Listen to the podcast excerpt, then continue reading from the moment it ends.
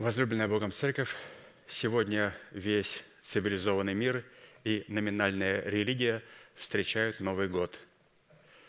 Мы с вами празднуем Новый год каждый день, потому что наш Новый год состоит из нового месяца и нового дня.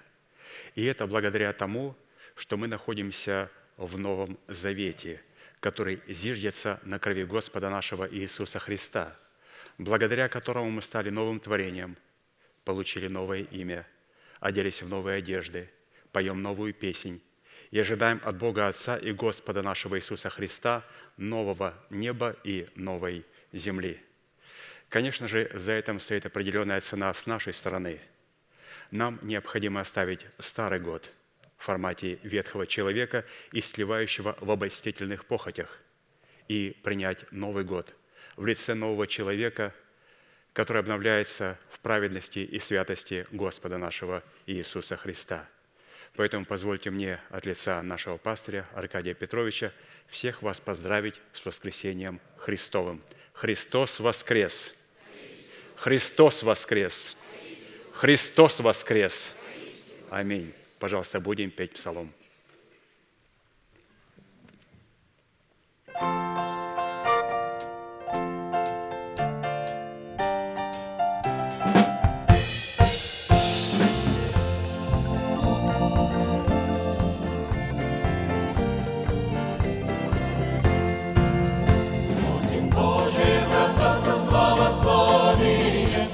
И слава Евангелима идем. Для народа своего Он сотворил сей день, с благодарностью мы Господу поем. Торжество победы празднуем мы в Боге, враг повержен смерти Господа Христа. Силой воскресения облеклись мы в будем славить Господа всегда.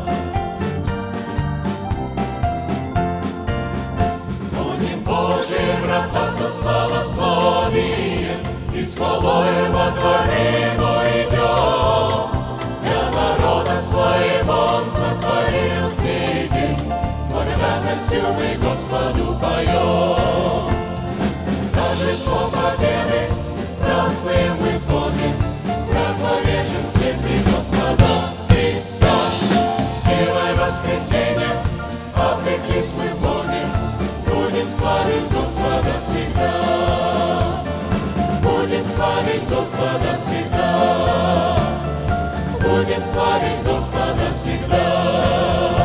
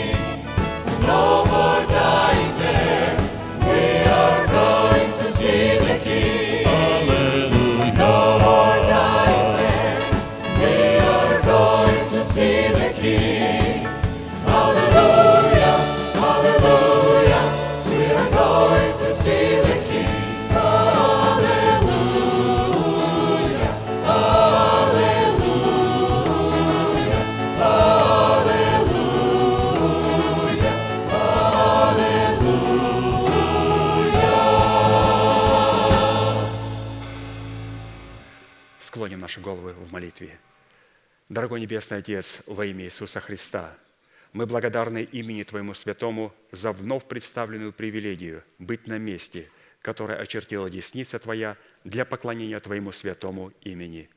И ныне позволь наследию Твоему во имя крови завета подняться на вершины для нас недосягаемые и сокрушить всякое бремя и запинающий нас грех.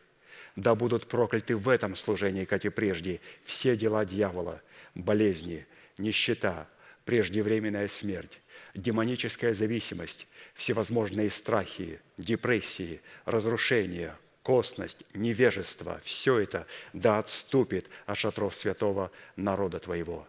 И ныне встань, Господи, на место покоя Твоего Ты и ковчег могущества Твоего, и да облекутся святые Твои спасением Твоим, и да возрадуются пред лицом Твоим. Дай нам больше от Духа Твоего, пропитай нас Духом Твоим святым, позволь нам найти светлое лицо Твое. Мы благодарим Тебя, что это служение представлено апостолом Аркадием в Твои божественные руки, и мы молим Тебя, продолжай вести его рукой сильную и превознесенную. Великий Бог, Отец и Дух Святой. Аминь. Будьте благословены, пожалуйста, садитесь.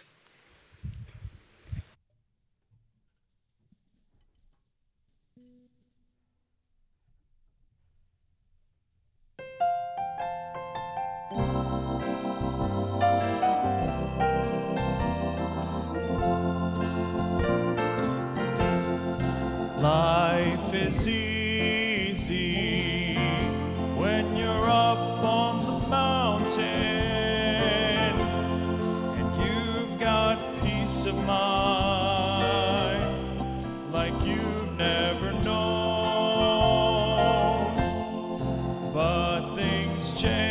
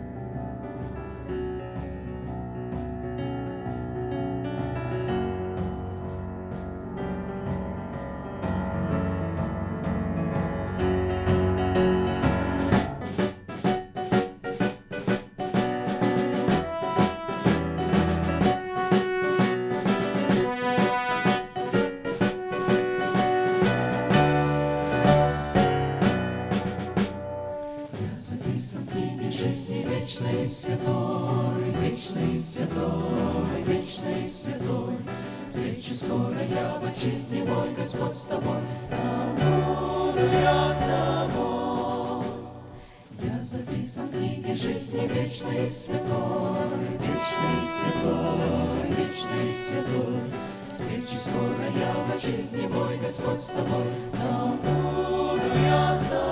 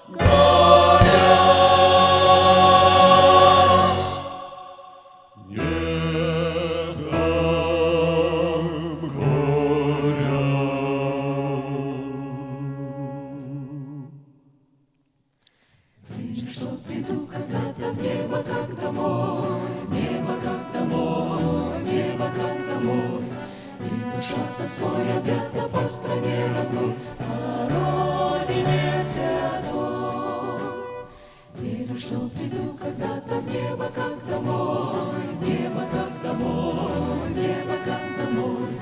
И душа тоской объята по стране родной, по родине святой. Нет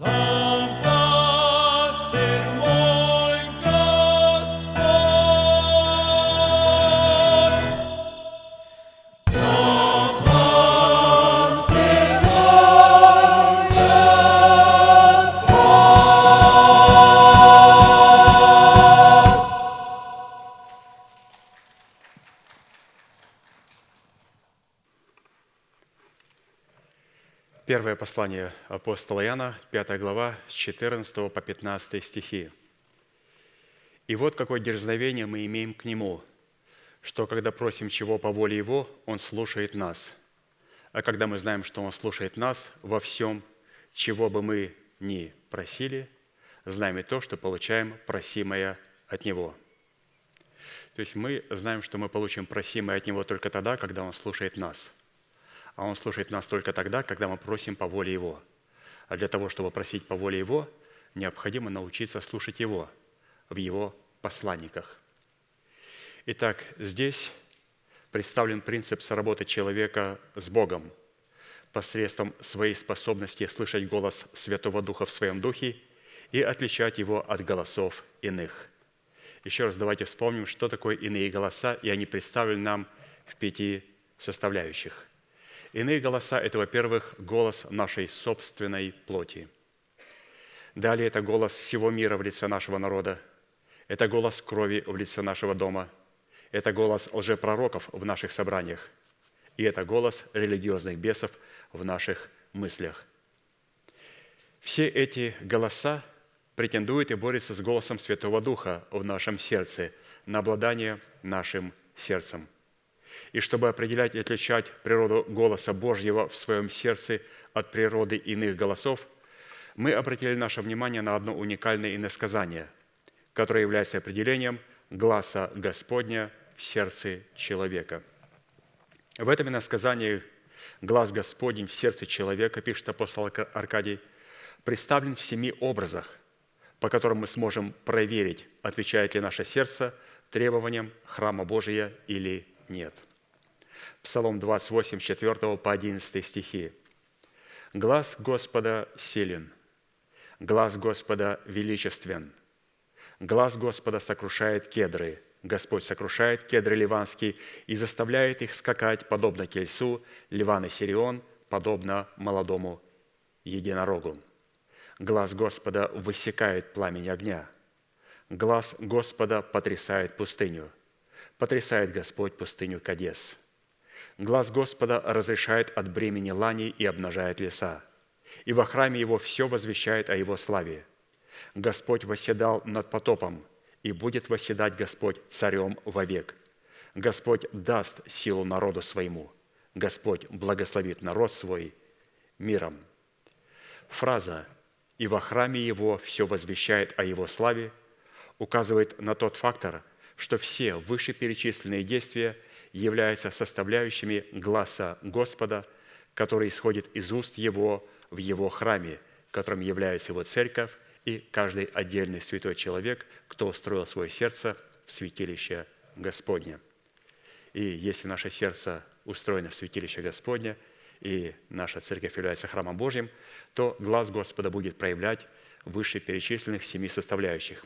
Это будет глаз Господа, который силен, глаз Господа величествен, глаз Господа сокрушает кедры ливанские, глаз Господа высекает пламень огня, глаз Господа потрясает пустыню Кадес, глаз Господа разрешает от бремени ланей, и седьмое, глаз Господа обнажает леса. Проявление глаза Господня в сердце человека в этих семи составляющих является определением того, что сердце такого человека является престолом Всевышнего. И сегодня мы рассмотрим пятую цель, которую преследуют глазы, исходящие от престола. Они призваны, или же глаз Господа призван, потрясти пустыню Кадес. Глаз Господа потрясает пустыню Кадес. Пустыня Кадес – это образ освящения, образ поклонения Богу, образ служения Бога и образ, где Бог являет свою святость. Слово «кадес», которым называлась пустыня, которую Бог, потрясая своим глазом, означает «освященный». «Кадес» значит «освященный». Это оазис – находящийся на юге Палестины, с протекающим в нем источником, который называется Кадес Варни, а также воды Меривы или воды пререкания. Это очень важный пункт на пути странствования Израиля из Египта. Они оставались здесь длительное время, доколе все, которые поверили десяти малодушным соглядатаям, не пали костьми в пустыне. Здесь умерла и похоронена Мариам.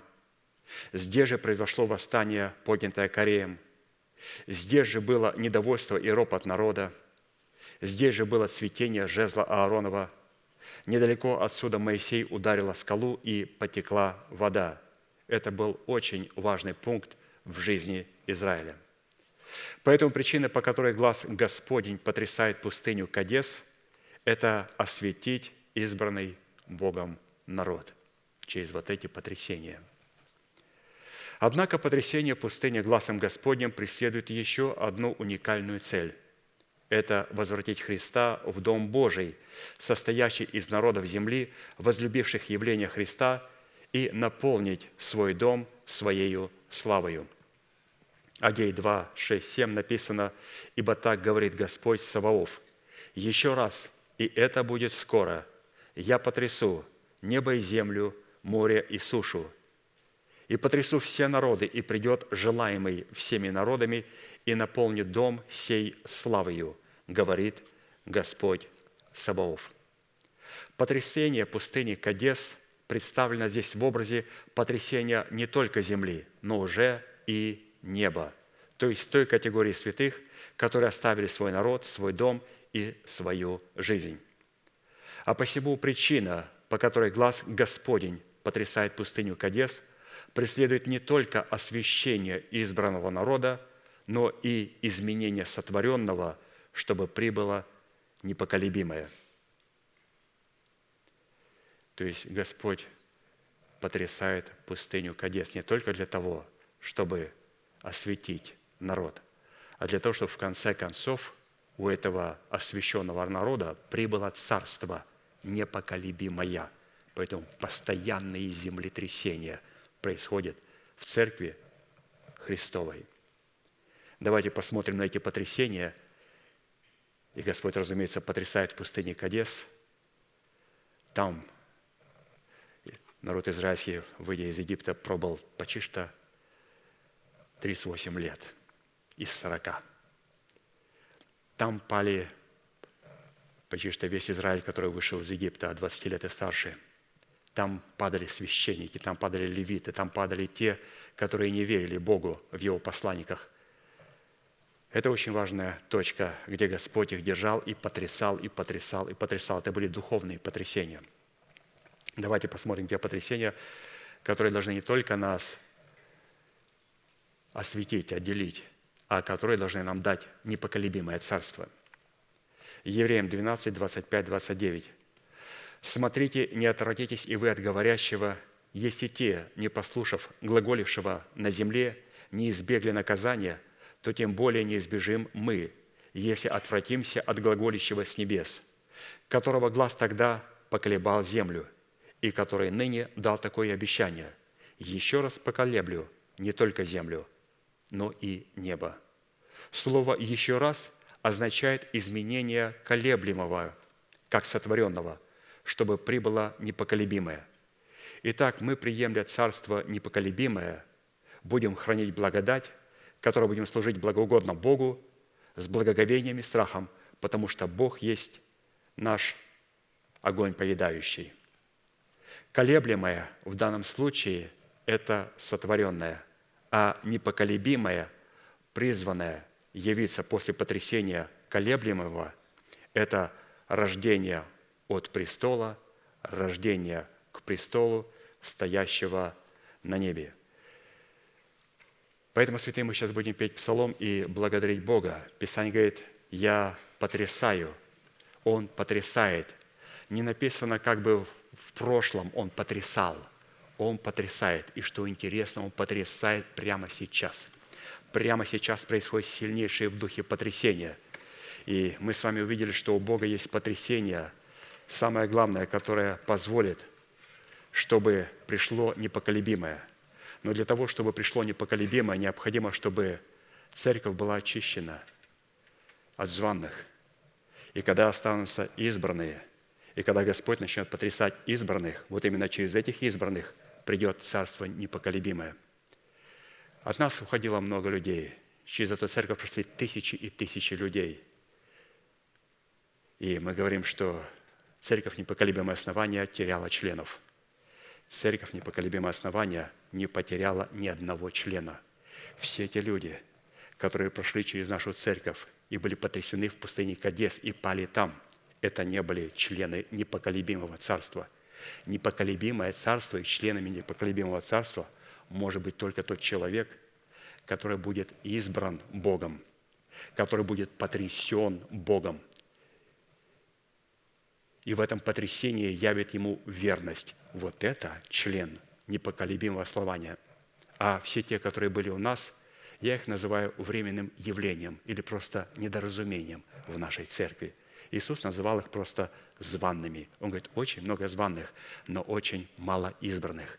Но избранные должны понимать, что Господь прямо сейчас потрясает своим словом и потрясает на каждом собрании нас, чтобы пришло Царство непоколебимое.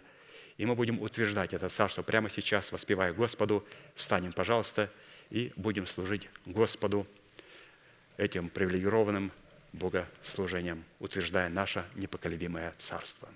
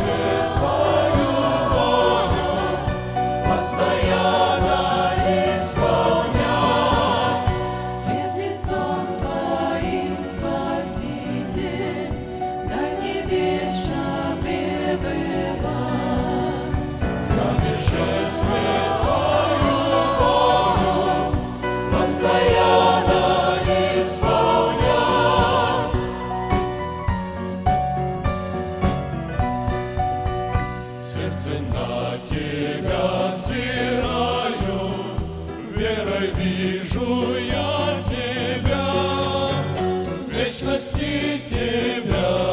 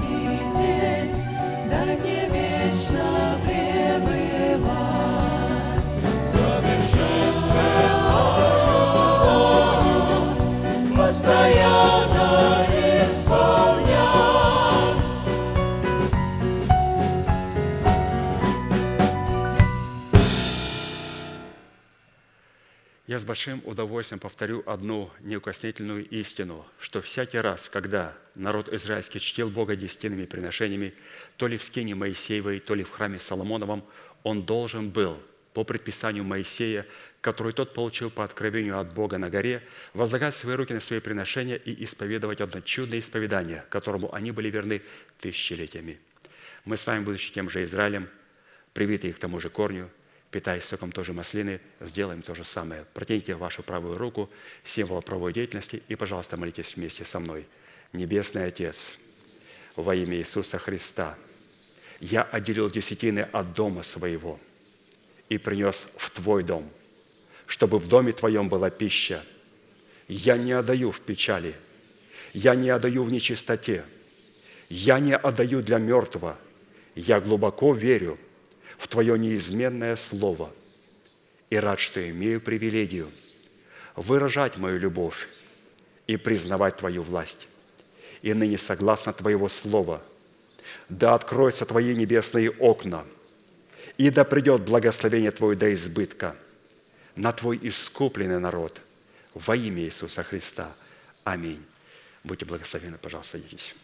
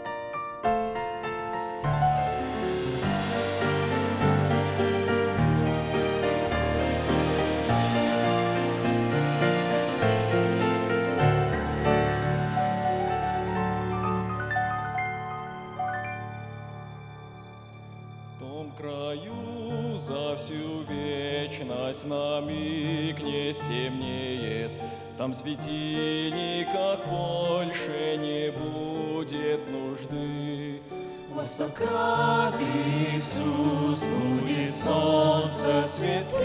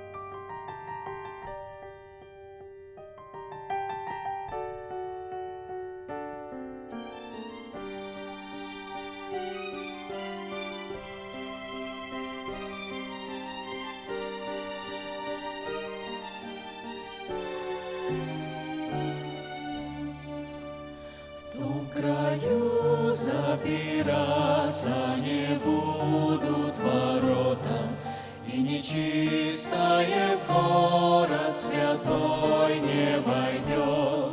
Кто записан у акца был в книге благого, Небожителем станет счастливейшим том.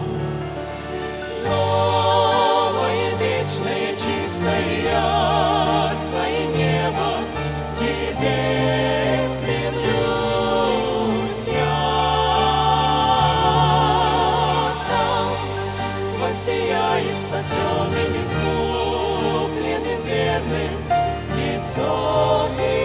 So Oh.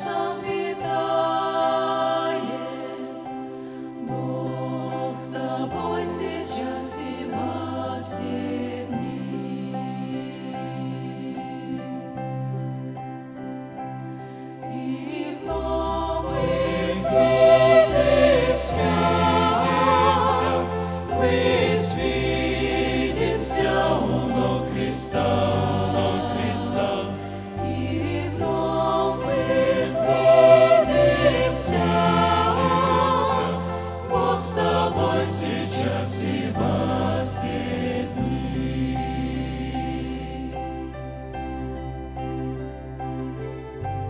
Бог с тобой сейчас и во все дни. Тебе защита, в нем вся жизнь Твоя сокрыта.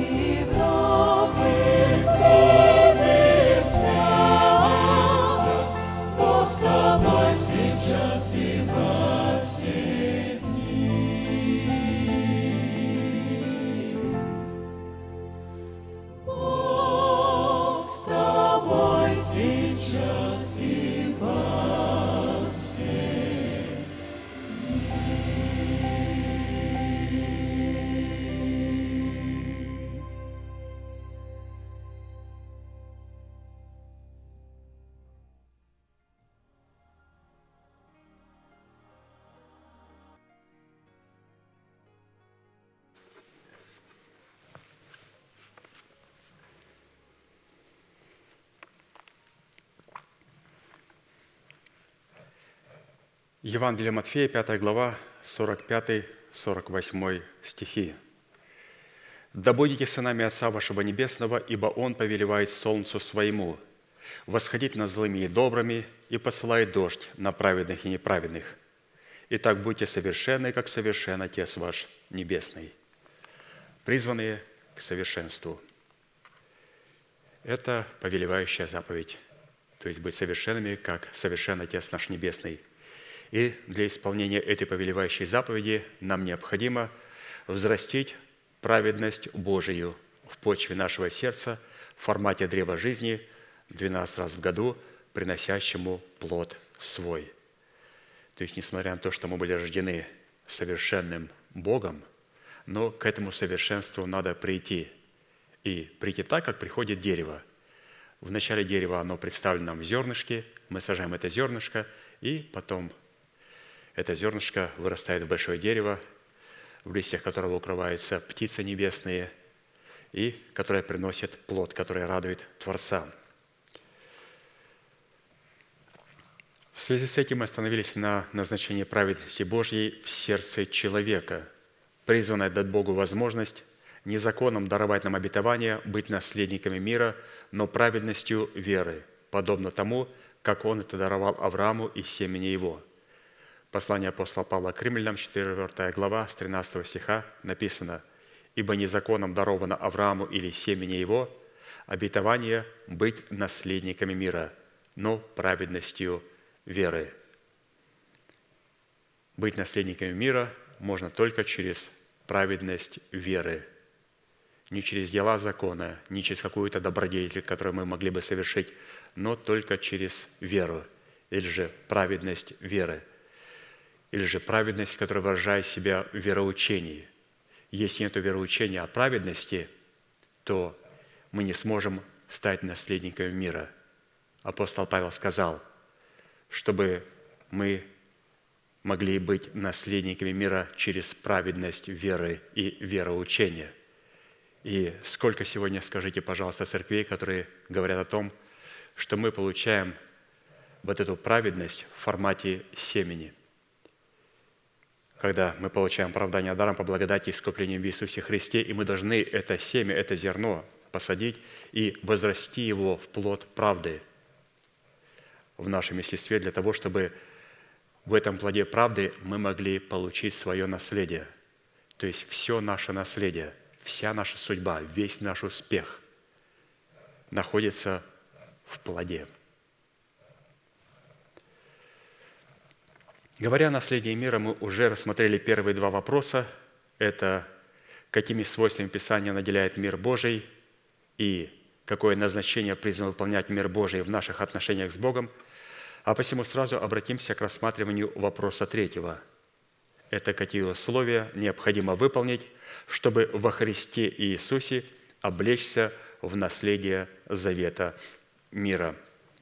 И мы остановились с вами на четвертом условии. И четвертое слово, условие за право быть облеченным в мир Божий, состоит в проявлении любви к Слову Божьему в формате закона Божьего.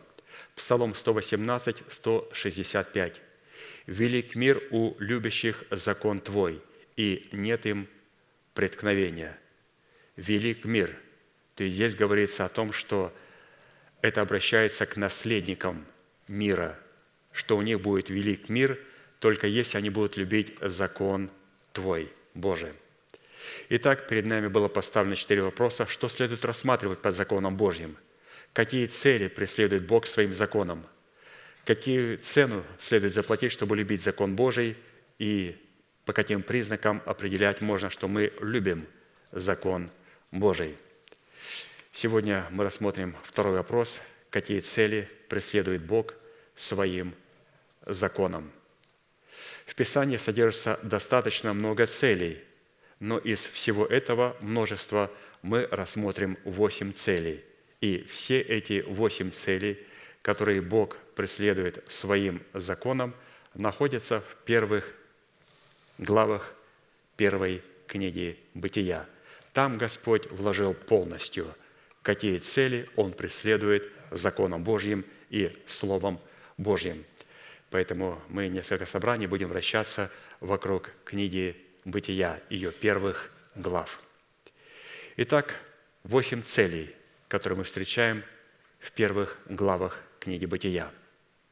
Первая цель, которую Бог преследовал и преследует своим законом, состоит в том, чтобы человек мог представлять на земле такое владычество Бога, которым Бог владычествует на небесах.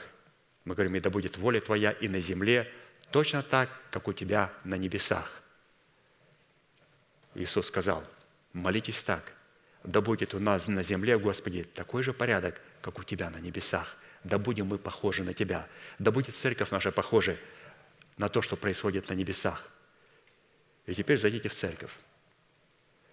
И когда люди заходят в церковь, то, что они видят внутри, происходит. Поклонение валу, прыгание, разврат, хамство. Неужели это есть на небесах? Нет. Такое можно встретить в аду. Разумеется, эти собрания продолжат свои э, служения в аду. Вторая цель, которую Бог преследовал и преследует своим законом, состоит в том, чтобы человек, будучи продуктом шестого дня, мог стать продуктом седьмого дня. Превосходно. Господь нас сотворил в шестом дне и хочет, чтобы мы стали седьмым днем, чтобы мы стали персонифицированной субботой. Как мы во время Десятин прочитали в трудах пастыря, Господь потрясает пустыню Кадес. Для чего? Для того, чтобы сначала из числа званных выделить избранных, и потом избранных снова начинает потрясать – для того, чтобы пришло царство непоколебимое, чтобы они стали этим царством непоколебимым. Поэтому наша церковь не потеряла ни одного члена. Наши члены перешли в вечность, и дети, и взрослые, которые держали обетование до конца. И мы с ними встретимся очень скоро. Вот это истинные члены церкви. Это тех, которых мы на время потеряли, но с которыми мы встретимся очень скоро. Третья цель, которую Бог преследовал и преследует своим законом, состоит в том, чтобы человек, как программное устройство Бога, мог стать почвой закона, посева и жатвы.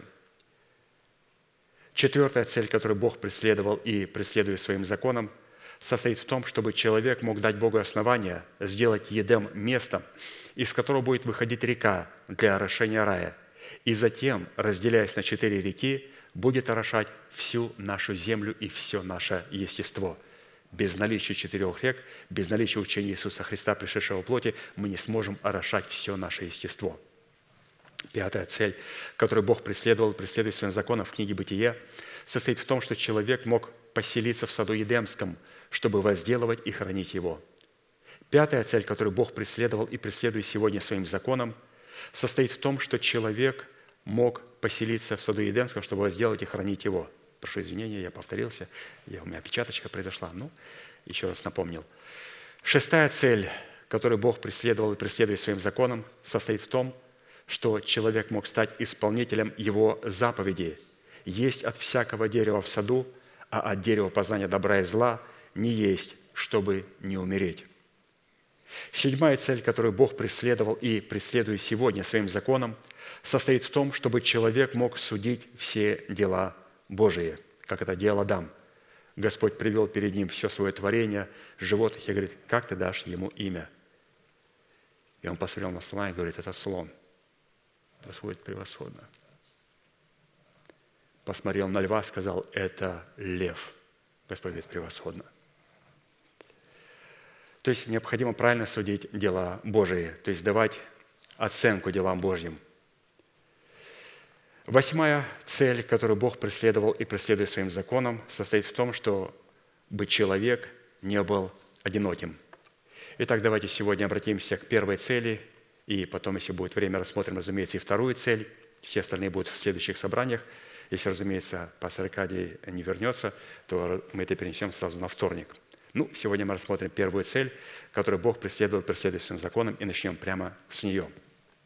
Первая цель, которую Бог преследовал и преследует своим законом, состоит в том, чтобы человек мог представлять на земле такое же владычество Бога, которым Бог владычествует на небесах. Да будет воля Твоя, Отче, на земле точно так, как она на небесах. Да будет, Господи, в нашей церкви точно так, как у Тебя на небесах. Господи, да будет в храме моего тела точно так, как у Тебя на небесах. Бытие 1, 26, 31. «И сказал Бог, сотворим человека по образу нашему, по подобию нашему, и да владычествуют они над рыбами морскими, и над птицами небесными, и над скотом, и над всею землею, и над всеми гадами, присмыкающимися по земле. И сотворил Бог человека по образу своему, по образу Божию сотворил его, мужчину и женщину сотворил их. И благословил их Бог, и сказал им Бог – Плодитесь и размножайтесь, и наполняйте землю, и обладайте ею. Владычествуйте над рыбами морскими и над птицами небесными, и над всяким животным, присмыкающимся по земле. И сказал Бог, вот я дал вам всякую траву, сеющую семя, какая есть на всей земле. То есть трава, сеющая семя, вот, например, пшеница – это культурная травянистое растение, в нем есть семя, и вот именно вот эту траву, это семя, Господь говорит, это будет вам в пищу. И также всякое дерево, у которого плод древесный, сеющий семя, вам сие будет в пищу. А всем зверям земным и всем птицам небесным и всяким присмыкающимся по земле, в которых душа живая, дал я всю зелень травную в пищу. То есть просто они могли есть травку. Просто кушали травку. И стало так. И увидел Бог все, что Он создал, и вот хорошо весьма, и был вечер, и было утро, день шестой. Исходя из имеющегося изречения, владычество человека над всей землею и над всеми произведениями земли призвано быть отражением, пастор подчеркнул, не просто отражением, а зеркальным отражением. Не просто, о, да, вот похоже, что-то что похоже на христианскую церковь. То есть, что это значит? Чуть-чуть похоже. Зеркальное отражение. Признано быть зеркальным отражением владычества Бога над всеми небесами и над всеми произведениями небес. Учитывая, что видимое и невидимое измерение было создано и содержится Словом Божьим, исходящим из уст Бога, то чтобы владычествовать над невидимыми сферами – Богу необходимо было подчинить самого себя своему Слову, которое Он возвеличил над всеми своими именами и титулами, и которое Он сделал для себя неизменным законом. Так и написано в Псалом 137, 2. «Поклонюсь перед святым храмом Твоим и славлю имя Твое за милость Твою и за истину Твою, ибо Ты возвеличил Слово Твое превыше всякого имени Твоего». То есть вот как Господь преклоняется перед храмом, где возвеличено Слово Божие. Ну, это говорит о том, что когда мы заходим в храм Божий, пока никто не видит, так делают православные, когда идут в храм Божий. Сохрани Господь, чтобы они зашли, не поклонившись перед Ним. Они это видели в Писании –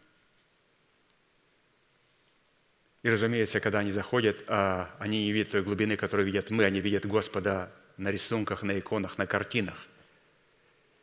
Но он говорит, пускай это будет на картинах, на иконах, но это все-таки как-то отображает и говорит о нашем Спасителе. И это достойно уважения. То есть у нас Господь пребывает не в иконах, не в картинах, а в Слове Божьем. И поэтому, разумеется, достойно поклонения. Ну, разумеется, этот жест за ним должно стоять. Если мы приходим а, на это собрание приготовленные, приходим не как инспектора, а приходим с почтением, то это, разумеется, уже поклон с нашей стороны. Еще раз поклонюсь перед святым храмом Твоим и славлю имя Твое за милость Твою и за истину Твою, ибо Ты возвеличил Слово Твое превыше всякого имени Твоего». Отсюда следует, что для того, чтобы человек мог, подобно Богу, владычествовать над всей землею, как Бог владычествует над всеми небесами, человеку необходимо воздвигнуть над всем своим естеством Слово Божие в формате закона Божьего, точно так же, как Бог воздвиг свое Слово над всем своим естеством. И таким словом, которым человек призван владычествовать над всем своим естеством, призвана называться вера Божья – обусловленное благовествуемым семенем Слова Божия, которое может быть принято человеком и пребывать в его сердце на условиях порядка закона Божьего или на условиях теократии Божьей, где человек принимает благовествуемое, проповедуемое Слово, и как раз вот только вот это благовествуемое Слово Божие через посланника Божия в порядке Божьем является тем Словом, которым человек может владычествовать над всем своим естеством – если этого порядка нету, и нет этого человека, который бы смог нам передать в благовествуемом слове законодательство Божие, то что делает церковь? Начинает хохотать, жевать жвачку, ногу на ногу, в шортах сидит, волосатые ноги, сидит, аллилуйя, амен. Да что это за хамство? Что это за хамство приходить в церковь в майках и в порванных джинсах? Что это за хамство? В шортах приходить в собрание. Я понимаю, когда жарко и там на, где-то как-то, то есть на улице, но приходи прямо на собрание – ну, как-то это ненормально. Ну, в тех собраниях, кстати, и можно приходить, потому что там нету законодательства Божия. Вот пускай сидят, жуют жвачки, хохочут, пускай орут, пляшут, прыгают, пускай. Это все нормально. Но там, где пребывает законодательство Божие, там, где передается Слово Божие, там должен быть определенный трепет, там должна быть определенная христианская культура. У христиан есть культура, и она близка к классике – если культура в церкви близка к рок-н-роллу, то мы должны понимать, что эта церковь совершенно ничего общего не имеет с Богом. Да, может быть, там выйти какой-то человек, сказать проповедь, но если у этого человека идет прославление в формате рок-н-ролла, и потом он выходит, публицист, публицист, книжки там люди читают его, а, то мы должны понимать, что это эмиссар сатаны. Эмиссар сатаны. Потому что он показывает атмосферу, в которой он желает пребывать быть. Это представители ада. Несмотря на то, что они пишут такие какие-то непонятные книжки с какими-то цитатами, которые совершенно не разумеют – Итак, чтобы владеть всей землей или же всем своим естеством, необходимо наполнить свое естество Словом Божьим. И вот мы находимся на этом месте, и мы наполняем все свое естество Словом Божьим, и мы спокойно полностью. Почему? Господь, да здесь присутствует Твой божественный порядок. Здесь говорится Твое законодательство, и мы наполняем себя, все свое естество Словом Божьим – а для того, чтобы наполнить все свое естество Словом Божьим, необходимо плодиться и размножаться, или же приносить плод Духа, а вернее, взрастить в самом себе нового человека, который будет представлять собой плод воскресения Христова, который является плодом нашего оправдания во Христе Иисусе. То есть Христос, или же Господь сказал вначале, то есть плодитесь размножайтесь, и наполняйте всю эту землю. Мы увидели, что для того, чтобы наполнять всю эту землю, но необходимо, разумеется, обладать Словом Божьим, обладать семенем. Но невозможно наполнять и размножаться или же репродуцировать себя в себе подобных, если у нас нет семени. И если у нас нет яйцеклетки, способной принимать это семя. Мы не сможем ничего репродуцировать в самом себе. Мы не сможем наследовать то наследие, которое Бог нам дал. Мы можем наследовать его только через способность репродуцировать А для этого мы, и мужчины, и женщины, дети и старцы, должны обладать себе семенем Слова Божьего. У молодой девушки Марии было оно. Она сказала, да будет мне по слову Твоему. Ого, какой гром прозвучал. Да будет мне по слову Твоему. То есть она показала, что у этой жены было семя, и она в это время приняла семя Господа Иисуса Христа. Поэтому нам необходимо обладать это семя – Колоссянам 3, 12, 14. «Итак, облекитесь, то есть слово «облекитесь», наполните все свое естество, наполняйте всю вашу землю. Чем? Апостол говорит. «Итак, облекитесь, как избранные Божьи, святые и возлюбленные, в милосердие, благость, смиренномудрие, кротость, долготерпение, снисходя друг к другу и прощая взаимно, если кто на кого имеет жалобу. Как Христос простил вас, так и вы более же всего облекитесь в любовь, которая есть совокупность совершенства. То есть вот это первая составляющая, которую мы рассмотрели из восьми, что нам необходимо а, наполнять всю землю. А это возможно только тогда, когда мы можем способность плодиться и размножаться. Плодиться и размножаться можем только тогда, когда у нас есть семя. Но что толку, что у нас есть семя, и мы его не исповедуем? Ну что толку? Для этого существует брак – и когда человек имеет брачные отношения с Господом, оно выражается в том, что он начинает исповедовать семя Слова Божьего и начинает распространять плод правды в своем естестве. И здесь было показано, вот облекитесь, как избранные Божьи. Во что? Что мы должны исповедовать? Милосердие, благость, смиренномудрие, кротость, долготерпение, снисхождение. То есть всякий раз, когда мы исповедуем и говорим, что я прощаю моего брата и мою сестру во имя Иисуса Христа. Вы знаете, что мы делаем? Мы начинаем наполнять все свое естество Словом Божьим. Почему? Потому что что толку, что я говорю, Господи, там начинаю исповедовать какие-то места Священного Писания, выучил десяточек мест, начинаю футболить их с одного места на другое, пытаясь забить ворота, и не получается. Господь говорит, слушай, успокойся. Я говорю, Господи, что ты имеешь в виду? Он говорит, ты неправильно используешь мое семя. Ведь апостол показал в послании к Колоссянам – что как избранные Божии облекаются. Они облекаются через милосердие и через прощение, чем футболить эти места, успокаивая себя.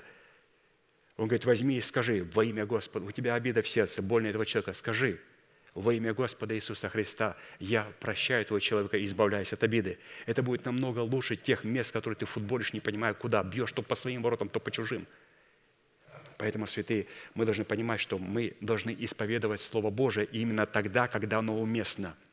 Слово Божие говорит, чтобы мы вот имели долготерпение, снисхождение, прощали друг другу взаимно. Вот прекрасно. И мы начинаем исповедовать во имя Господа Иисуса Христа прощаю мою сестру, моего брата. Что?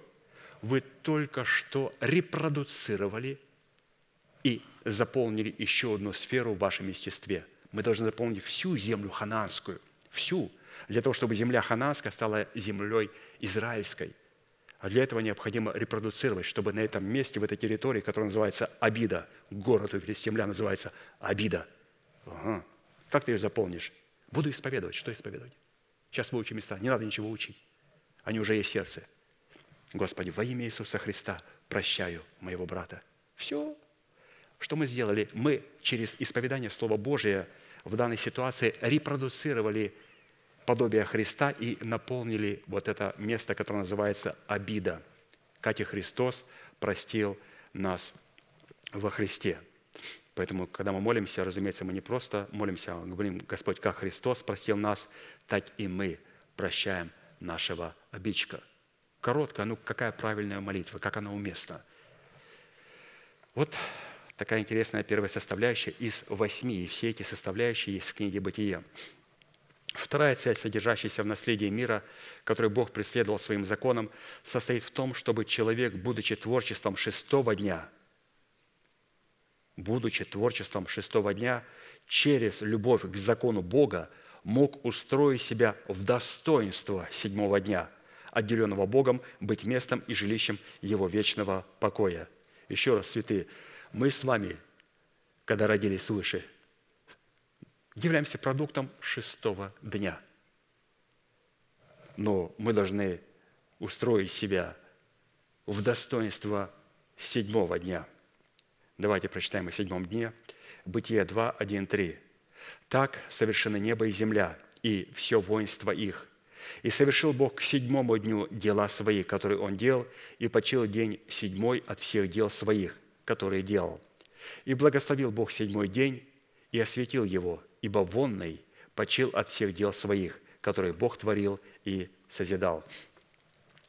Чтобы образовать себя в достоинство седьмого дня, пишет апостол Аркадий, и таким образом облечься в нового человека, необходимо чтить и относиться к субботе так, как чтит и относится к субботе Бог. Вот здесь необходимо слушать всем, и субботникам, и баптистам, и пятидесятникам, как необходимо чтить субботу, потому что мы все являемся субботствующими, субботствующими, но только до поры до времени. Нельзя оставаться субботствующим постоянно. Мы, пятидесятники, являемся субботствующими, но мы увидим, что мы должны перестать быть субботствующими. Мы должны стать субботой. Ну вот, забежал наперед. Хорошо, читаем. Исайя 53, 8, 13, 14. Написано – Тогда откроется, как заря, свет твой, и исцеление твое скоро возрастет. Если ты удержишь ногу твою ради субботы от исполнения прихоти твоих в святой день мой.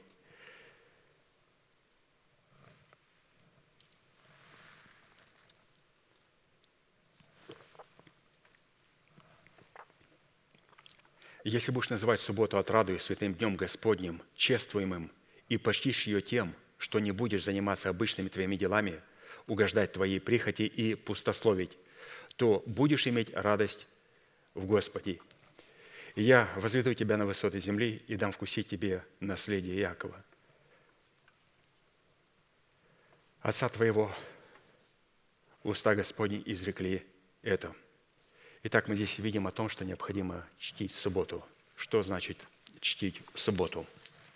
Чтить субботу – это исполнить или же исполнять одну из величайших и неизменных заповедей Бога, данных им своему избранному народу.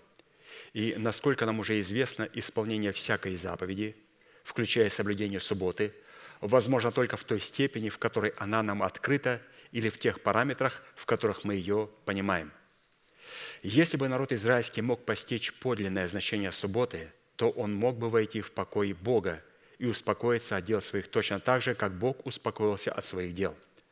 Однако в силу того, что он, народ израильский, отверг предложенное ему ведение о истинном значении субботы и противился истинному значению субботы, он так и не вошел в покой седьмого дня. Чтили субботу и не вошли в покой седьмого дня – Потому что почтение к субботе было нужно только для одного, чтобы стать субботой. Евреям 4, 1, 11.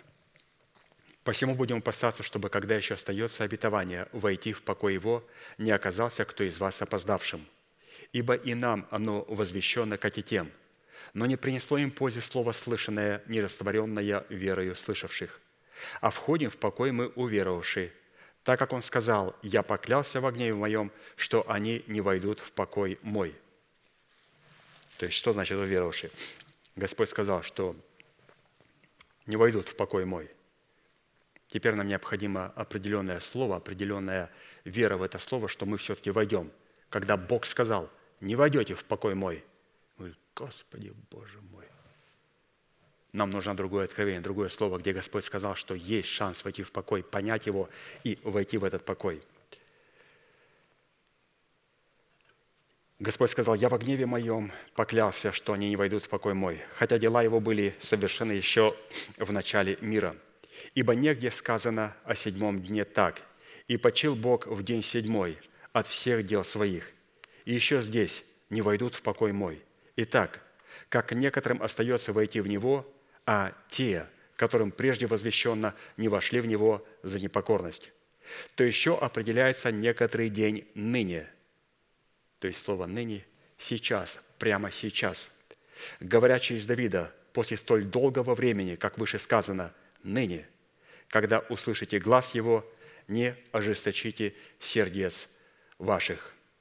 Ибо если бы Иисус Навин доставил им покой, то не было бы сказано после того о другом дне.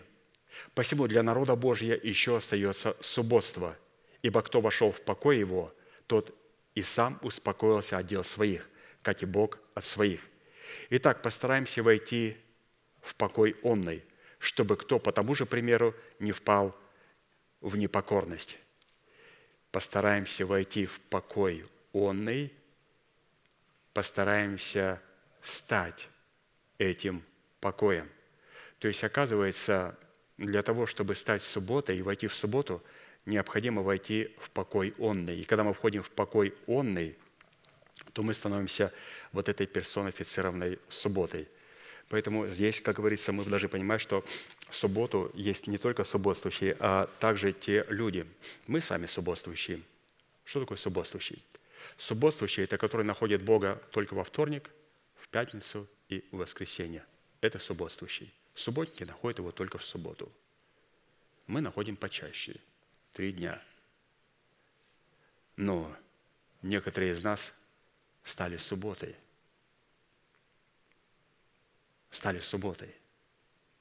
Поэтому если мы находим Бога не только в субботе, а во вторник, в пятницу и в воскресенье, это единственное место, когда мы встречаемся с Богом, то мы субботствующие. Ну, по крайней мере, мы отвоевали хоть три дня. Но Писание говорит, мы должны быть субботой, чтобы и в понедельник, и во вторник, и в среду, и в четверг, и в пятницу, и в воскресенье, и в субботу, то есть мы были вот этим великой субботой. Чтобы познавать великое таинство субботы, которая в свое время была вызвана из недр Бога и освящена Богом, мы постараемся проникнуть в субботу. В какую субботу? Постараемся, проникнуть в субботу, которую Бог благоволил, в которой успокоился – и в которую почил от сил дел своих, которые творил и созидал. Проникнуть в субботу, которая стала праздником и весельем сердца Бога, и ради которой Он строил царское пиршество. Проникнуть в субботу и стать субботой, во имя которой вызвана и сотворена из невидимой вселенной видимая. Проникнуть и стать субботой, из-за которой, вокруг которой практически вращается небо и земля, восходит и заходит солнце – проникнуть и стать субботой, которая возбудила зависть сына Зари и обратила его в Херувима, из Херувимов противника Бога. Проникнуть и стать субботой, из-за которой был незринут с небес на землю, восставший против Бога Херувим осеняющий, а вместе с ним и третья часть небесного воинства, которая стала на его сторону. Проникнуть и стать субботой, из-за которой возникают войны, смуты, революции, всевозможные лютые моры и болезни – проникнуть и стать субботой, из-за которой восстают и затем низвергаются в бездну целой цивилизации и политические системы. Проникнуть и стать субботой, из-за которой Сын Божий воплотился, был распят на позорном кресте, воскрес из мертвых и вознесся на небо. Проникнуть и стать субботой, ради которой Сын Божий умолил Отца, чтобы Он послал Духа Своего святого ученикам проникнуть и стать субботой, ради которой Иисус при утренней звезде возвратится обратно, чтобы взять ее к себе, чтобы она была там, где Он – проникнуть и стать субботой, ради которой и во имя которой Бог будет судить весь мир и ангелов, не сохранивших своего достоинства и оставивших свое жилище, которых Бог блюдет в узах мрака. И, наконец, быть суббота, ради которой и в границах которой Святой Дух пламенно жаждет и желает пролиться в могущественной силе своих исцелений и своих чудес – Когда вот пастор такие вещи пишет, он говорит, у меня вот оно прямо шло и вот так прямо лилось. Ну, чтобы оно лилось, необходимо наполнить себя этим Словом Божьим, что мы с вами и делаем. Итак, чтобы воспользоваться положенным Богом на нас счет обетования, облечься в нового человека, необходимо чтить субботу так, как чтит ее и относится к субботе сам Бог. Второзаконие 5.15. «И помни, что ты был рабом в земле египетской, но Господь Бог твой вывел тебя оттуда рукою крепкою и мышцею высокою. Потому и повелел тебе Господь Бог твой соблюдать день субботний. Повелел соблюдать день субботний. Что такое слово «соблюдать»? Соблюдать – это делать, производить, приготавливать, совершать, исполнять, заниматься, работать, устроять, угождать Богу. То есть мы видим о том, что это очень активный глагол, когда Господь сказал народу израильскому, соблюдайте день субботний. Они говорят, хорошо, и сели на свой стул. Он говорит, вы что делаете? Он говорит, мы успокоились. Он говорит, это вы успокоились. Вы чем занимаетесь? Я не успокоился. Мы забыли, что есть Господь. Господи, а как ты хочешь успокоиться? Так, встали и начали исполнять мою волю. Начали усиленно работать, делать, производить, приготавливать, совершать, исполнять, заниматься, работать, устроять и угождать Богу. Что делают сегодня евреи, что делают сегодня субботствующие? Они пытаются успокоиться, ничего не делать. В то время, когда Господь говорит, вы почему так делаете? Вы должны были успокоить меня. Если вы успокоите меня, вы успокоитесь во мне. Поэтому соблюдать день субботний, соблюдать – это одно из самых активных мест глаголов. Бизнесмены совершенно не знакомы с этим словом. Они бизи, бизимены. Бизи – это занятые. Но здесь, когда они видят, как Господь творит, они говорят, как? как возможно быть таким менеджером и как это все можно делать, как все это можно сделать. Вот мы будем смотреть, каким образом мы можем соблюдать день субботний. Таким образом, соблюдать субботу, пишет апостол Аркадий, означает совершать то, что успокаивает Бога и обращает на нас Его благоволение. Превосходно. Если у вас спросят, скажи, пожалуйста, вот ты субботствующий? Субботствующий. Пока мись. Ну, скоро буду суббота. Но сейчас я вместе с вами субботствующий. Вот что ты субботствующий, как ты соблюдаешь субботу? Что успокаивает Бога и обращает на нас Его благоволение. Вот это и есть соблюдать субботу. Исходя из многих мест Писания, у каждого дня есть свое дело, свое назначение и своя забота. И давайте посмотрим на семь дней в неделю, в продолжении которой Господь творил все видимое, и увидим, что у каждого дня была своя забота. Первое. Дело и назначение и забота первого дня – это сотворить такой свет, который мог бы содержаться в себе жизнь Бога и отделять свет от тьмы и назвать этот свет днем, а тьму ночью. Это дело и назначение и забота первого дня. То есть необходимо было Господу сказать, да будет свет, и стал свет. И сказали, вообще-то темновато. Он говорит, я знаю. А здесь свет, который вы не видите – иудеи сказали, что нам творить, чтобы, что нам делать, чтобы творить дела Божии. Он говорит, вот дело Божие, чтобы вы веровали в того, кого я вам послал.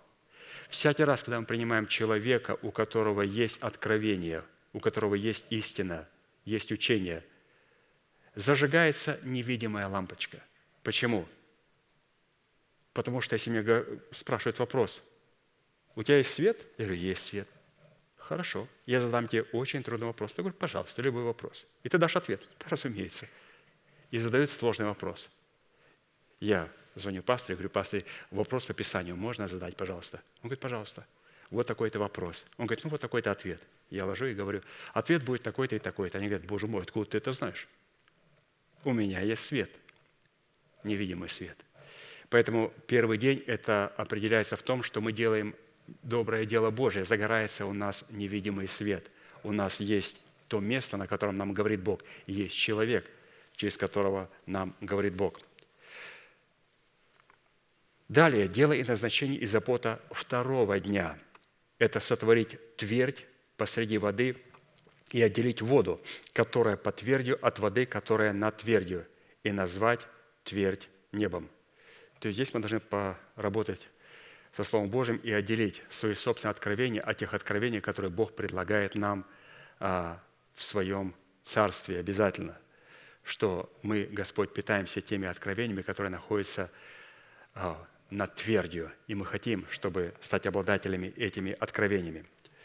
Третье, дело и назначение и забота третьего дня – собрать воду, которая под твердью, названной небом, в одно место и явить сушу, Затем произрастить из суши, названной землею, зелень, траву, сеющую семя, и дерево плодовитое, приносящее породу своему плод, в котором семя его на земле. То есть мы видим о том, что только после того, когда вода была отделена посредством тверди, и когда вода собралась а, в свои границы и называлась морями, только после того. Что такое моря? Моря – это вода, которая имеет границы.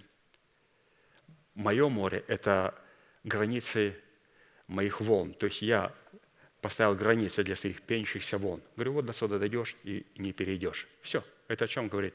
Я начинаю повелевать своим чувством и поставил для них границы. Что это позволяет Богу сделать?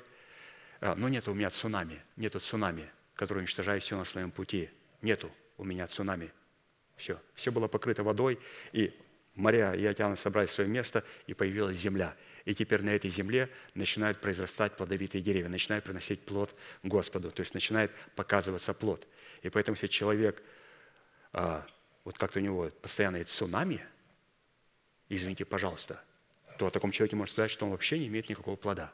Потому что цунами уничтожает все на своем пути.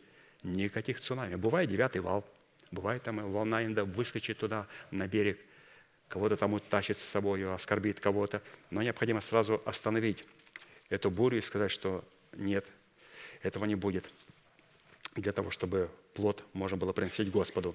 Это вот забота третьего дня.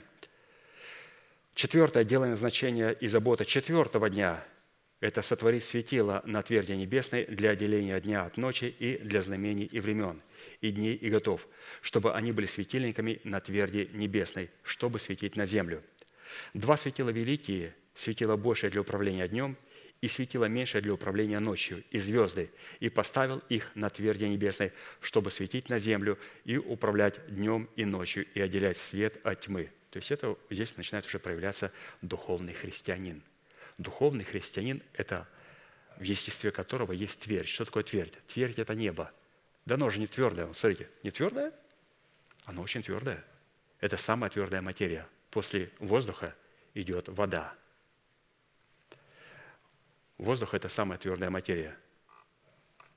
И мы можем посмотреть, что вот это все, то, что вот мы не видим, оно держит планеты и соблюдает в их божественном порядке. Поэтому здесь мы видим, что у нас появилась твердь неба.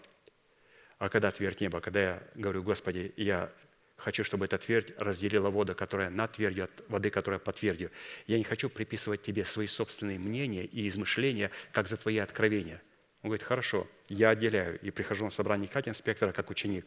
Он говорит, хорошо, теперь на этом небе появляются звезды. Теперь начинаю обновлять свое мышление духом своего ума.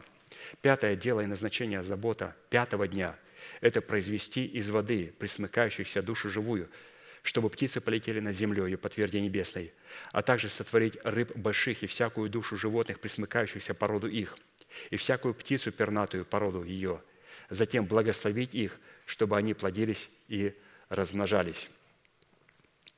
Шестое дело, назначение заботы шестого дня – это произвести из земли душу живую, породу ее, скотов и гадов из мирей земных, породу их, а также сотворить из земли человека по образу и подобию Божьему, чтобы они владычествовали над всей землею, после чего благословить их, чтобы они плодились и размножались и наполняли землю и обладали, обладали ею. И седьмое. Дело и назначение и забота седьмого дня – это творить такие дела, которые могли бы, во-первых, успокаивать Бога, и в которых Бог мог бы почивать и затем успокаиваться и человек. Вот посмотрите, дело и назначение седьмого дня. То есть мы творим дела, которые успокаивают Бога, и когда Господь успокоился, потом Он говорит своему рабу, ну, сядь со мной за стол – и успокойся тоже. Но до тех пор, пока мы не успокоим Бога, а субботники, они не могут успокоить Бога. Не могут. Иудеи не могут успокоить Бога. Пятидесятники, баптисты не могут успокоить Бога. Почему? Потому что они приходят на собрание, чтобы успокоиться. А Господь говорит, ну, далеко вы от субботы, конечно. Если вы сможете успокоить меня, то вы успокоитесь во мне. Именно такое соблюдение субботы, которое в глазах иудеев было нарушением субботы, иудеи стали гнать Иисуса и искали убить Его за то, что Он делал такие дела в субботу. Иоанна 15, 16, 17. И стали иудеи гнать Иисуса и искали убить Его за то, что Он делал такие дела в субботу. За что искали убить Его? За то, что Он делал такие дела в субботу. Иисус же говорил им, «Отец мой до ныне делает, и я делаю».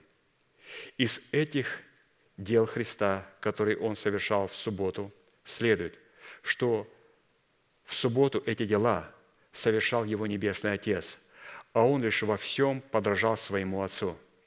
И что совершение этих дел как раз и являлось покоем Бога, в котором Он почивал. Слово «суббота» представлено для нас как глагол и как имя существительное. То есть, если мы хотим стать вот этой субботой и творить дела, которые творил Христос, за которые его хотели иудеи побить камнями, вот мы должны понимать, что суббота, а, нельзя ее рассматривать именем существительным, для того, чтобы применять потом это имя к себе, до тех пор, пока мы не увидим субботу в формате глагола. глагола. Итак, суббота как глагол, как действие. Это навлекать на себя вину. Суббота как глагол – это прощать, отпускать согрешения. Вы видите, святые, где проявляется суббота? Когда мы прощаем и отпускаем согрешения – Брат Аркадий говорит, что это суббота в действии. Суббота как глагол вначале проявляется, а потом уже как имя существительное. Далее суббота как глагол призвана оправдывать и не вменять греха, останавливать гнев, гнев Бога, сохранять от падения, соблюдать от идолов, сберегать от заклятого, освобождать от вины, оставлять в живых, доставлять покой, успокаивать, делать спокойным, покоить, превозносить над всякою властью, быть посаженным по правую сторону. Вот к чему призвана суббота как действие. Далее, на иврите слово «суббота» – это не отрезок времени, а персонифицированная вечность. То есть имя существительное, персонифицированная вечность, суббота, которая извечно пребывала в недрах Бога и затем была явлена в имени света седьмого дня. В силу своего происхождения из недр Бога, суббота обладает теми же достоинствами и именами, которыми обладает Бог. И вот теперь суббота во всех ее именах существительных. Их очень много.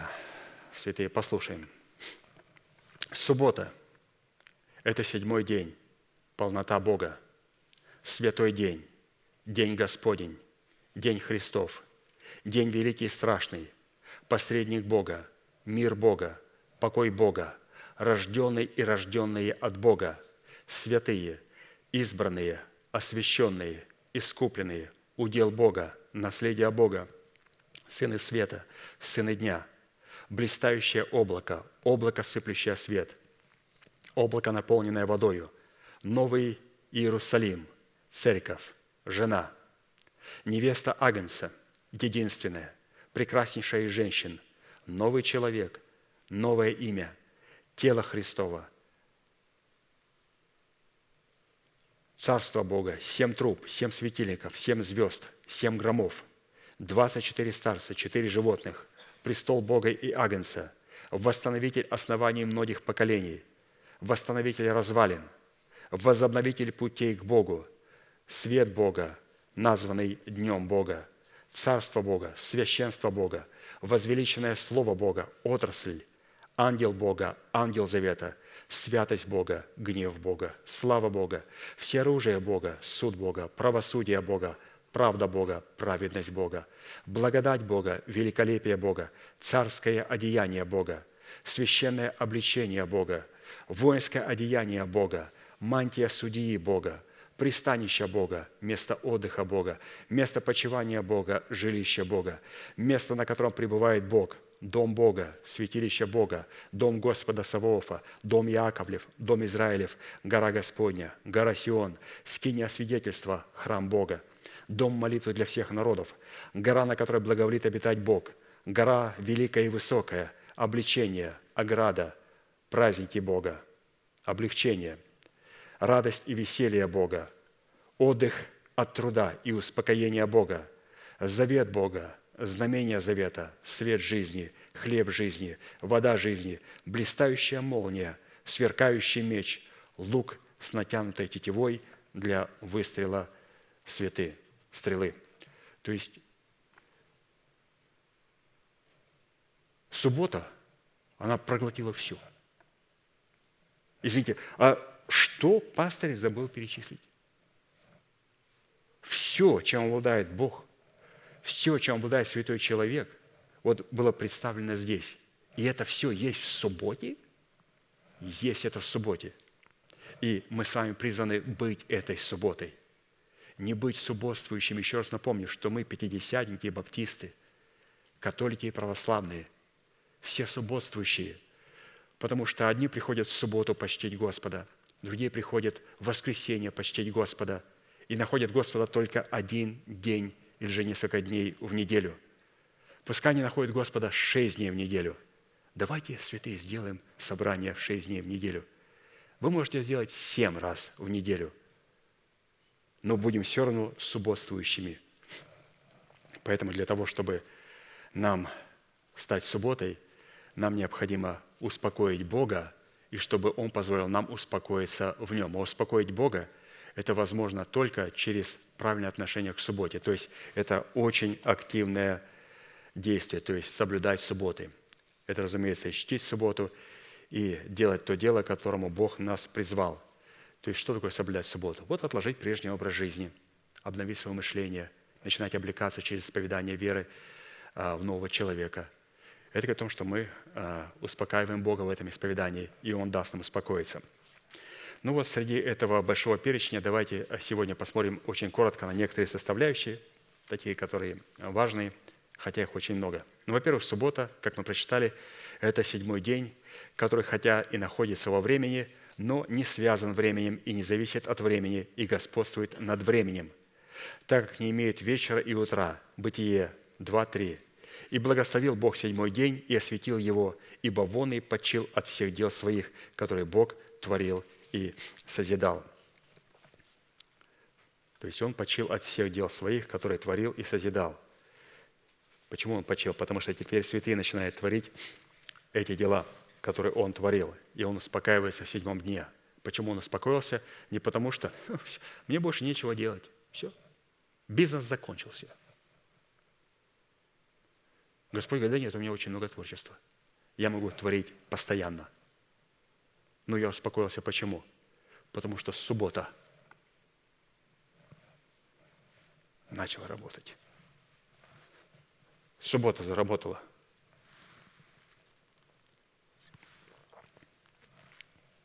Иисус был господином этой субботы, и когда Он работал, то это приводило в бешенство иудеев. Они не знают, что Отец успокаивался в Сыне Своем. Почему? Потому что Он видел субботу в действии, и Отец успокаивался.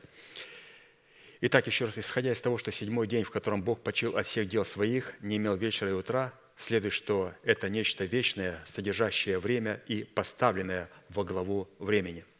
Число семь, определяющее истинную субботу, символизирует формат божественной полноты, выраженной в органическом единении избранного Богом народа во главе со Христом. Ефесянам 1, 22, 23. «Все покорил под ноги Его и поставил Его выше всего, главою Церкви, которая из тела Его полнота, наполняющего все во всем». То есть церковь Его – это полнота, наполняющего все во всем. И эта полнота представлена в числе семь, а не в числе шесть. Поэтому мы с вами, святые, было красиво представлено пастырем, являемся продуктом шестого дня. Вот поэтому мы с вами тлеем и умираем и болеем. Но мы, как продукт шестого дня, должны стать достоинством седьмого дня, где пребывает вечное воскресение и весна Христова. Далее, суббота – это изначальное Слово Божье, исходящее из уст Божьих, в котором сокрыт свет жизни, названный Богом днем, поставленным во главу шести дней предыдущих дней. Бытие 1, 3, 5. «И сказал Бог, да будет свет, и стал свет. И увидел Бог свет, что он хорош, и отделил Бог свет от тьмы. И назвал Бог свет днем, а тьму ночью. И был вечер, и было утро, день один. То есть вот этот день один, то есть это здесь уже суббота начинает распечатывать свое наследие. То есть это слово «день», день один. Но несмотря на то, что в этом первом дне еще был вечер и утро, но в дне седьмом вечера и утра уже а, не будет.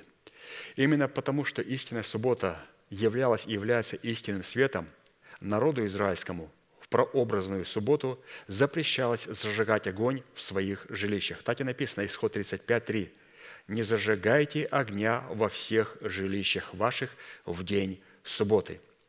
Исходя из этих и других мест Писания, суббота – это восходящий свет божественного правосудия, ставящий все по своим местам.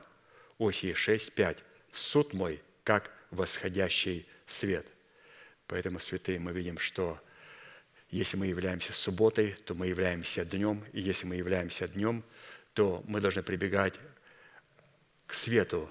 И этот свет не тот свет, который мы зажигаем, не наш естественный свет, а именно сверхъестественный свет, когда мы являем суд Божий как восходящий свет, когда мы начинаем судить только в границах нашего призвания. Как только мы начинаем судить не в границах нашего призвания и поправлять людей, которых мы не призваны поправлять, есть апостол, который может поправлять людей. Даже я ну, никогда не поправляю людей, только с разрешения пастыря. Я говорю, пастырь, вот так и так, да до меня уже там поговорят с ними, он говорит, ну подойди, пожалуйста, поговори с любовью, с человеком. Даже я не поставлю тут никого поправлять. Поправляет и корректирует, и советует пастырь. Поэтому мы должны понимать, что если мы являем этот свет, то мы должны находиться в рамках своего призвания. Это первое, когда человек не находится в рамках своего призвания, это говорит о том, что он не знаком совершенным со светом. Свет можно являть для человека только тогда, когда он знаком с рамками своего призвания, те сферы, за которые он несет ответственность. И когда мы нарушаем ответственность, и нам говорят, что не лезь не в свои дела, и мы говорим, а что ты со мной так разговариваешь? Ну вот заслужили мы, святые заслужили, чтобы нам сказали, а ты не лезь не в свое дело. И где-то правильно. Поставили на место. Может быть, не стоило говорить так грубо, но, по крайней мере, думаю, на самом деле, что-то я туда полез, куда не надо было лезть. Ну вот получил по заслугам. Разумеется, так не надо говорить друг с другом, но мы должны понимать, что как только мы нарушаем наши границы, а, наш свет потухает. Далее, суббота – это день святой, что означает освященный, избранный и отделенный Богом от шести предыдущих дней.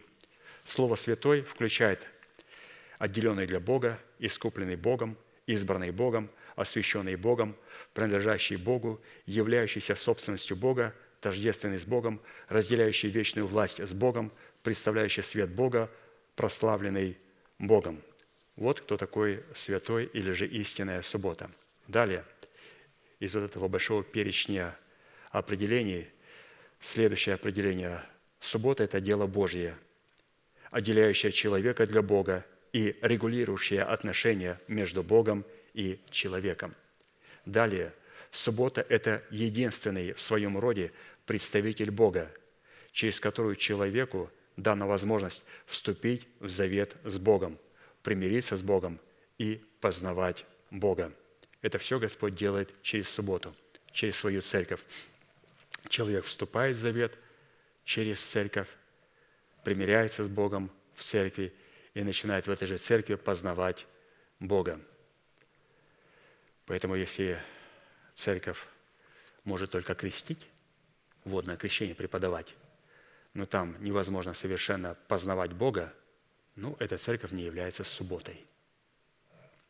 А церковь, где можно принять водное крещение, можно примириться с Богом, можно принять оправдание и можно познать Бога, вот, вот эта церковь является субботой, седьмым днем.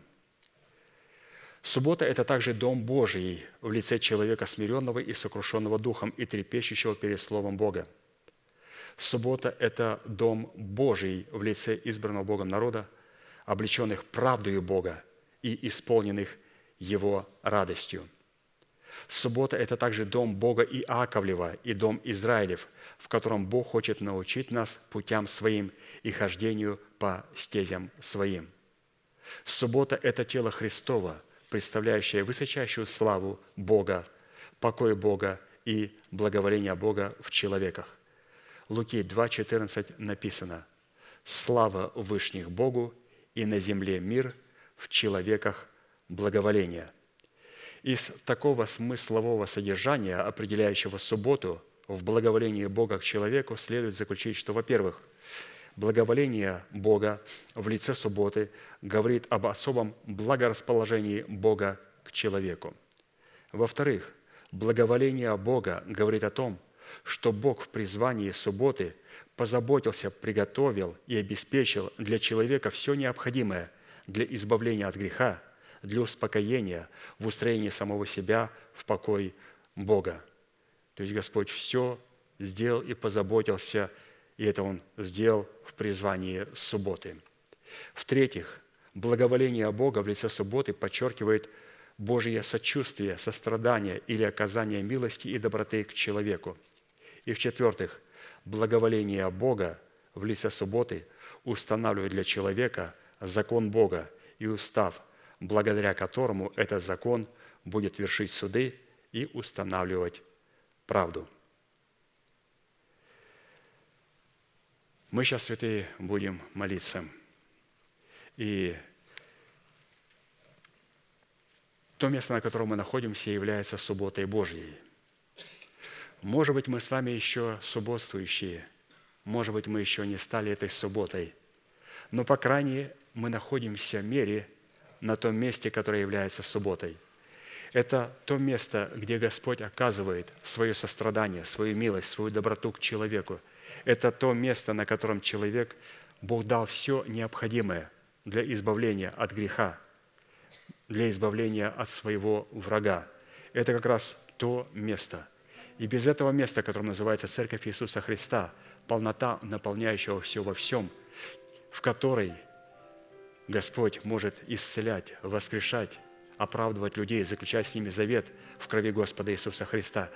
Без Него, без этой субботы мы никогда не сможем стать и обладать достоинством этого седьмого дня.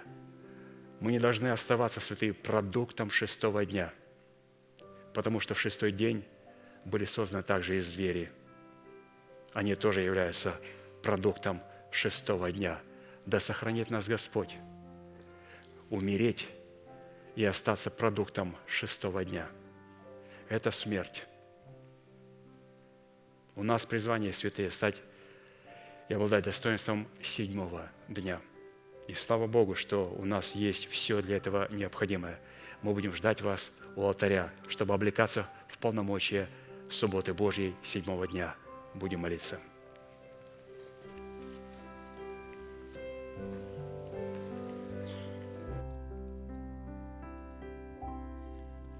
Голос Духа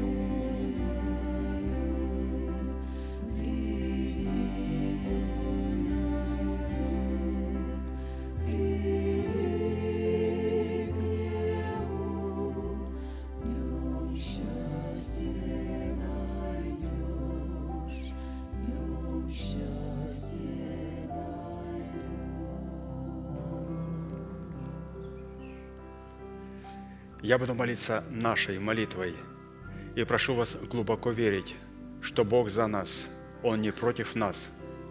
Он возлюбил нас вечной любовью. Он даровал нам дело своего искупления. Он стал между нами и нашими врагами, чтобы защитить нас и поднять нас до своего уровня. Глаза закрыты – это элемент тайной комнаты. Руки воздетые к небесам – это знак того, что мы готовы принять от Господа без гнева и сомнения. Молитесь, пожалуйста, вместе со мной. Небесный Отец, во имя Иисуса Христа, я прихожу к Тебе и на этом святом месте, в собрании святого народа Твоего, я раскрываю мое сердце, чтобы Ты мог увидеть мою боль, мое страдание, мою рану, нанесенную грехом и похотью, которые я ненавижу и от которых я отрекаюсь. Я прихожу к Тебе с моей зависимостью, запинающим грехом, болезнью, страхами, попранной честью и поруганным достоинством. Прошу Тебя, прости меня, омой меня, очисти меня, исцели мою рану, восстанови меня, защити меня кровью Сына Твоего. И прямо сейчас, перед небом и адом, я хочу исповедать, что согласно Твоего Слова я омыт, я очищен, я исцелен, я восстановлен, я оправдан, я спасен. Прощаются грехи ваши и беззакония ваши во имя Иисуса Христа. Да благословит тебя Господь, да презрит тебя светлым лицом своим и помилует тебя, и да даст тебе мир. Да падут вокруг тебя тысячи и десятки тысяч, одесную тебя, а к тебе не приблизится. Да придут на тебя благословения гор древних и холмов вечных. Да будет шумом не спровергнута из тела твоего держава смерти, и на ее месте да будет воздвигнута держава жизни и воскресения. Да придет все это на тебя и на все потомство твое, и весь народ да скажет Аминь.